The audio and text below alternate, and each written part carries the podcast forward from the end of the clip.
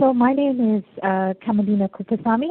I'm a pediatric oncologist that's based at Grey's Hospital, and I currently run the pediatric hematology oncology unit here. So September, a childhood cancer awareness month for a child living with cancer. Please tell us about it. So while childhood cancer is generally rare, it is, however, the leading cause of uh, disease-related deaths past infancy in children and adolescents. So it's a great cause of morbidity and mortality despite it being rare. So following things like trauma, childhood cancer deaths follow as the highest cause of death in children. So following this, in September, the idea of a National Cancer Awareness Month was born, and initially that started uh, with President George Bush. And thereafter, uh, from uh, that was around 1990. And then subsequently, we've had uh, Cancer Awareness Month being held in September. And every year, there's a focus on different things to highlight uh, childhood cancer care and treatment. Like for some years, we have a focus on early detection of cancer. Uh, this year, the focus is on the family and the unit and supporting the families of children with cancer. But essentially, it's to raise awareness, to highlight the importance of early detection, because early detection is ultimately what cures the lives of children with cancer. Doctor, so how does one distinguish childhood cancer and adult cancer? So there's different cancers that commonly affect adults. For instance, um, adult cancers, the commonest ones would be things like that are associated with disease of lifestyle, so obesity um, and smoking. So the common cancers then would follow would be things like lung cancer, breast cancer, um, uh, colorectal cancers, all these other cancers that are uh, associated with diseases of lifestyle. Whereas in children, the commonest cancers are things like leukemia, lymphomas, brain tumors, um, neuroblastomas, kidney tumors, or nephroblastomas, and uh, these are the commonest cancers affecting children. And the biology of these tumors between adults and children are different. For example, if you have a leukemia in a child less than the age of nine, the cure rates for these malignancies uh, in children with leukemia is better than if you have the same type of leukemia in an adult because children have different uh, genetic mutations that cause the cancer as compared to adults. So it's totally different biology um, in these tumors. However, if you look at adolescent cancers, in some adolescents, uh, they, they may have thyroid cancer, which you also find in adults. So there is differences, but some similarities between the overlap of type of cancers that are found, but the biology and the way they behave is different. So the commonest cancers in children, you have leukemias, and in leukemias, the commonest ones are lymphoblastic leukemia. Then we have lymphomas, and the commonest lymphomas that we see in children are non-Hodgkin's lymphomas and Hodgkin's lymphomas. Then we have brain tumors, and then we have other solid tumors like neuroblastoma and Wilms tumors. So if we have to look at the warning signs of cancer, maybe what would be better for me to do is um, explain some general warning signs uh, for cancer. So the commonest signs is that if we have to advise anybody, is basically to seek medical help early for any ongoing symptoms that you may have. Some symptoms, a child may have a white spot in the eye. That could imply a cancer called retinoblastoma. A child who has a new squint or an eye deviation or sudden blindness or bulging of the eyeball, that could maybe uh, indicate that the child has either a brain tumor or um, another malignancy like a neuroblastoma or a ret- uh, retinoblastoma. If a child has any lumps or masses that are found in the stomach, that can either be associated with a leukemia, a neuroblastoma, or a nephroblastoma. If the child has lumps on the head, the legs, the testicles, that can uh, either imply maybe uh, some tumors like a neuroblastoma. The testicular masses can be associated with leukemias, but also another ca- rare cancer in children like a germ cell tumor. If a child has unexplained fever, which is present for over two weeks with weight loss, they're fatigued, they look a bit pale, they have easy bruising or bleeding, that could imply any cancer where the bone marrow is involved. And cancers where the bone marrow can be involved, the commonest ones we see is leukemias, lymphomas, and then you may have other malignancies which spread to the bone marrow, like a neuroblastoma, which is one of the common cancers that we see. Aching bones, joints, back, and easy fractures, that can imply some bone tumors that we have in children, but also leukemia presents with severe bone pain that is often mistaken as being uh, arthritis in children. Uh, then you may have like neurological signs in a child. A child who has a change in the way they walk, they become unsteady, or their speech uh, becomes a problem, or they have continuous headaches, either with vomiting um, or nausea that is unexplainable and persists, especially in the early morning vomiting then we have to think of brain tumors in children. So I think if uh, parents look out for these signs, and if they are worried, or if you have persistent signs, then you need to seek help. And that help is available in different areas. It could be the different, um, the nearest hospital towards you, or there are maybe CANSA has a helpline, CHOC, which helps us with cancer. They also have a cancer care helpline.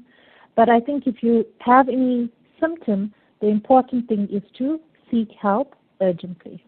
According to South African stats, childhood cancer survival remain low. So what could be the driving forces leading to lower percentages? Percentages.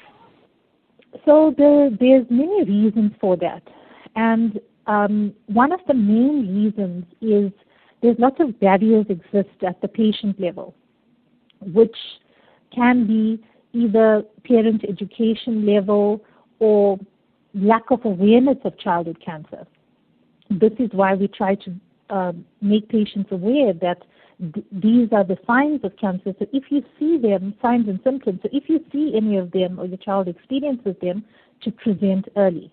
So as I explained in the beginning, when you have a child who presents late, they present with advanced disease. And advanced disease is harder to cure especially once it's spread. So early detection comes from making a diagnosis early. Then you have other areas where there's cultural beliefs.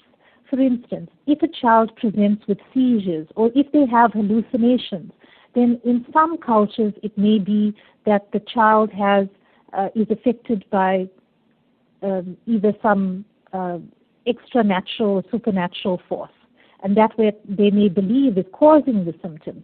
But in effect, the child may be having a brain tumor, and this is why it's causing seizures or hallucinations. And in some cultures or in some populations, it becomes a problem where patients rather prioritize um, putting food on the table rather than taking the bus to go to a hospital to seek care. So this is why they have uh, delayed presentations, but also we have patients who abandon treatment because they simply feel that they cannot afford care. And all of these reasons contribute towards the poor survival that we have in South Africa. But for me to highlight, the survival in South Africa is not as bad compared to other countries in sub-Saharan Africa. The overall survival in children with childhood cancer in South Africa ranges from 55 to 60 percent.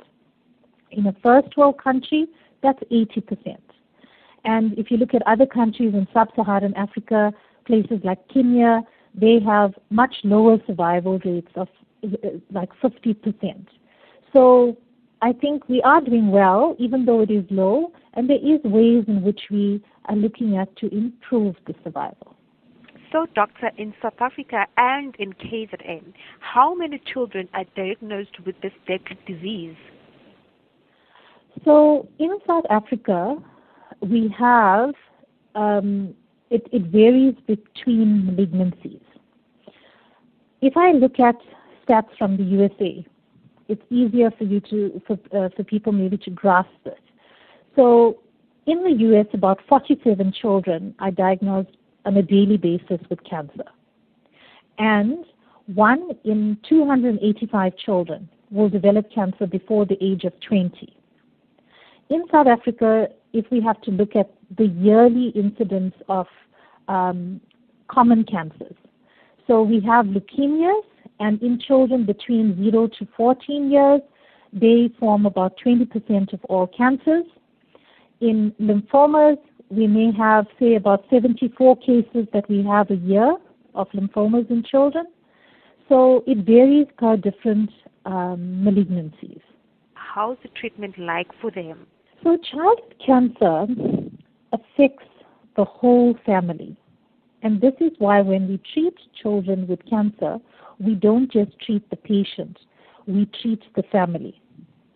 So at least one in four families lose up to 40% of their annual household income because their child has cancer, either from work related disruptions uh, or they may even decide to leave their jobs to focus on their children. And we mustn't forget that the siblings of children with cancer are at increased risk of emotional and behavioral difficulties. Because for a sibling to see their child suffering with cancer, they will have a lot of anxiety, depression, post traumatic stress that are all associated with that. So we need to support families. And family support, there's a saying, it takes a village to raise a child. So if you have or know somebody who has cancer, reach out to them to see how you can support them. Sometimes they just want somebody to lend an ear to hear about their challenges. If you can help them by uh, taking them a warm meal if their child is getting chemotherapy or radiotherapy and they are too busy to be able to do it themselves, or connecting them with local support groups. We do have local support groups um, that are available that assist families and children with cancer.